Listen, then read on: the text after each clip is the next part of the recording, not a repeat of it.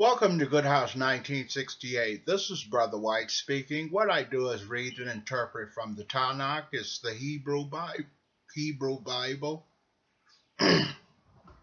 you can also view these programs, this ministries, the following at the following locations.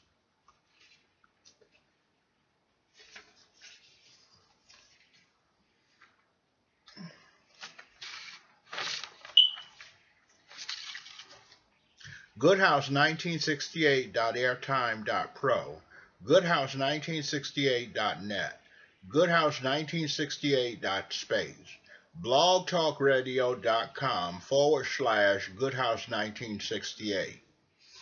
You can support the ministries by making a donation at goodhouse1968.name by purchasing a tract or religious uh, material ministries or you could just download it for free.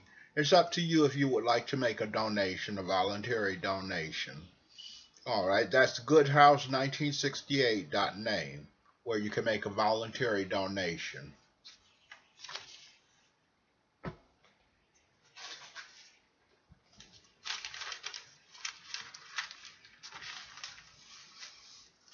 Let me open with a word of prayer. Good, I petition that you remove the estranged demons from around the Good House 1968, the congregation, the brothers and sisters.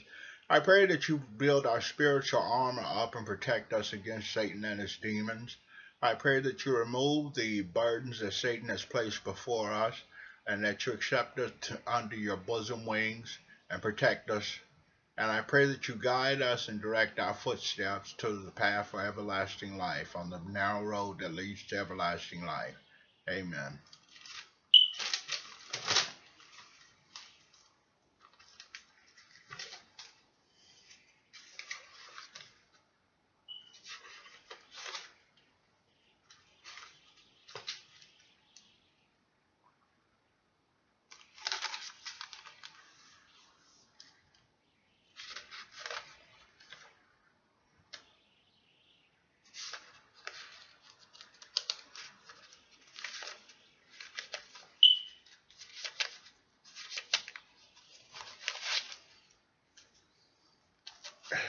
At Job chapter 1, verse 7, here good asked the adversary Satan, Where are you coming from? Satan answered, From roaming through the earth, wandering here and there. Here the scripture is showing the power of the adversary Satan to move to and fro through the earth. So this power was given to him in the beginning by the Creator. He was to be a guardian for the earth and a guardian for the, a guardian for Adam and Eve. But he changed through prideful ways and prideful possession and uh, took the dark side. It's, uh, it says at Job chapter 2, verse 2, tells of the adversary Satan roaming through the earth. Again, we, we see the same, uh, the same scriptures or the same outcome where Satan is using his powers to go through the earth to do wickedness and evil. At Jeremiah chapter 6, verse 28, tells of how the total, the total rebels against the truth will in slanderous gossip, like the father of the first lie, made against Job. So we see here that this is speaking about the rebels against the Creator. And the rebels against the Creator are not only spirits, but they are humans as well. You have rebels in all forms and fashions, and these rebels, even in the animal kingdom, do not want righteousness or good to uh, to inhabit the earth or the universe for, for that care. At Luke chapter 1, verse 6 tells of how Zachariah and his wife both walked with God, observing all his mitzvah and ordinances like we should be doing today, not like the father of the first lie, Satan. So we don't want to be like Satan in the heart. We don't want to be like Satan in our soul, our spirit completely. We don't want to be partially. We don't want to be anything like him, but the complete opposite, a complete, totally different reflection.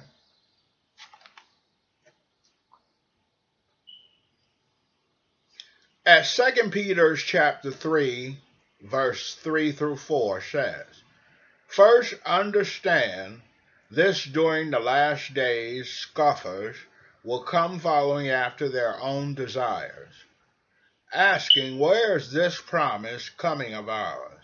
For our fathers have died, and everything goes on just as it has since the beginning of creation. So these people are the wicked people who are saying, Well, this stuff has gone on since the beginning. Things are not going to change. Things are not going to get uh, good or righteous. We're not going to see a new kingdom. We're not going to see the brothers and sisters live forever. But that or that's a totally that's a total lie. We have a promise from the Creator that we will, for the righteous, receive everlasting life and live forever in a paradise on earth.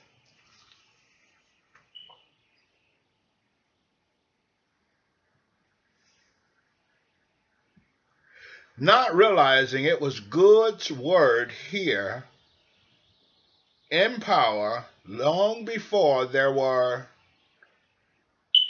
heavens, which gives mankind no reason to justifiably refute the coming of the Christ. The same applies to us as a whole. So we don't want to refute the coming of the Christ or his return because that is a complete denial of what the faith what the faith stood for, what the way is. That's a complete denial of the way if we do not accept that the Christ is going to return and that he died on a stake for our sins. All right, that is it for the sermon. Now going to the Bible reading.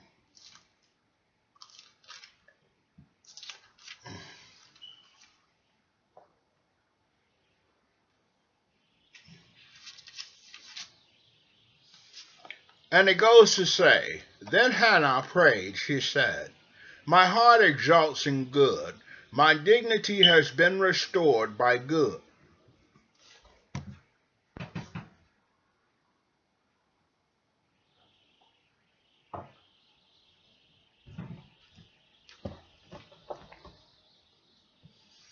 I can gloat over my enemies because of my joy at your saving me.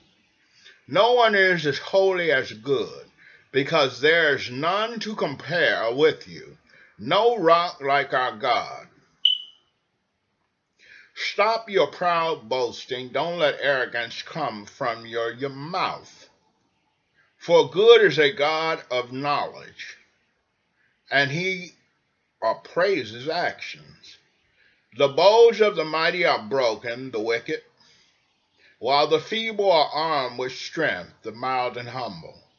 The well fed hire themselves for bread, while those who are, were hungry hunger no more. The barren, woman, the barren woman has, been, has borne seven, while the mother of many wastes away. Good kills and makes alive. He brings down to the grave and he brings up. So we see here, people have often questioned about death. Is it just that it's just sin that, that kills a person? Well, it's sin, but it's also good justifiably taking souls from the earth. And remember, it is to either alleviate a burden, it could be to either alleviate a burden of a person suffering so great, or it's just that he may see something that which he does, he sees things that we do not. He humbles and he exalts. He raises the poor from the dust, lifts up the needy from the trash pile. He gives them a place with leaders and assigns them seats of honor. For the earth's pillars belong to good on them he has placed the world. He will guard the steps of his faithful, but the wicked will be silenced in darkness. For it is not by the strength that a person prevails, Those who fight good will be shattered, and that is the wicked or the unrighteous will be shattered in, on Armageddon day. He will thunder against them in heaven. Good will judge the ends of the earth. He will strengthen his king and enhance the power of his anointed. Elkanah went home to Ramah while the child began ministering the good under the direction of Eli the Kohan. Eli's sons were scoundrels who had no regard for good. The rule these Kohanim followed in dealing with people was, was that when anyone offered a sacrifice, the Kohan servants would come while the meat was stewing with a three-pronged fork in his hand. He would stick it in the, the pan, kettle, cauldron, or pot, and the Kohan would take for himself whatever the fork brought up. This is how they dealt with all the people of Israel who came there to Shiloh. The Kohan servants would actually come before the fat had burned to smoke and say to the man who was sacrificing, Give the Kohan meat he can roast, because he doesn't want your meat stewed but raw. If the man answered, First let the fat burn to smoke, then take as much as you want, he would say. No, give it to me now, and I'll take it, or I'll take it by force. The sin of these young men was very serious in God's view, because they treated offerings made to good with contempt. But Shemuel ministered in the presence of good, wearing a linen ritual vest, even though he was only a child. Each year his mother would make him a little coat and bring it when she came up with her husband to offer the annual sacrifice. Eli would bless Elkanah and his wife and say, May good give your children from this woman because of the boy you have loaned to good. Then they would go home. So Good took notice of Hannah, and she conceived and bore three more sons and daughters. Meanwhile, the boy Shemuel grew in the presence of Good.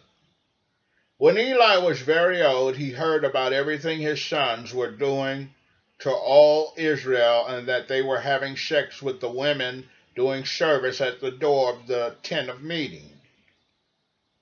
He asked them, Why are you doing these things like this? I am God's people spreading a single good report.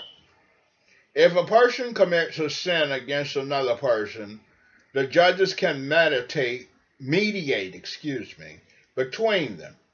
But if a person commits a sin against good, who can intercede for him? However, they wouldn't pay attention to what their father said because Good had decided to kill them.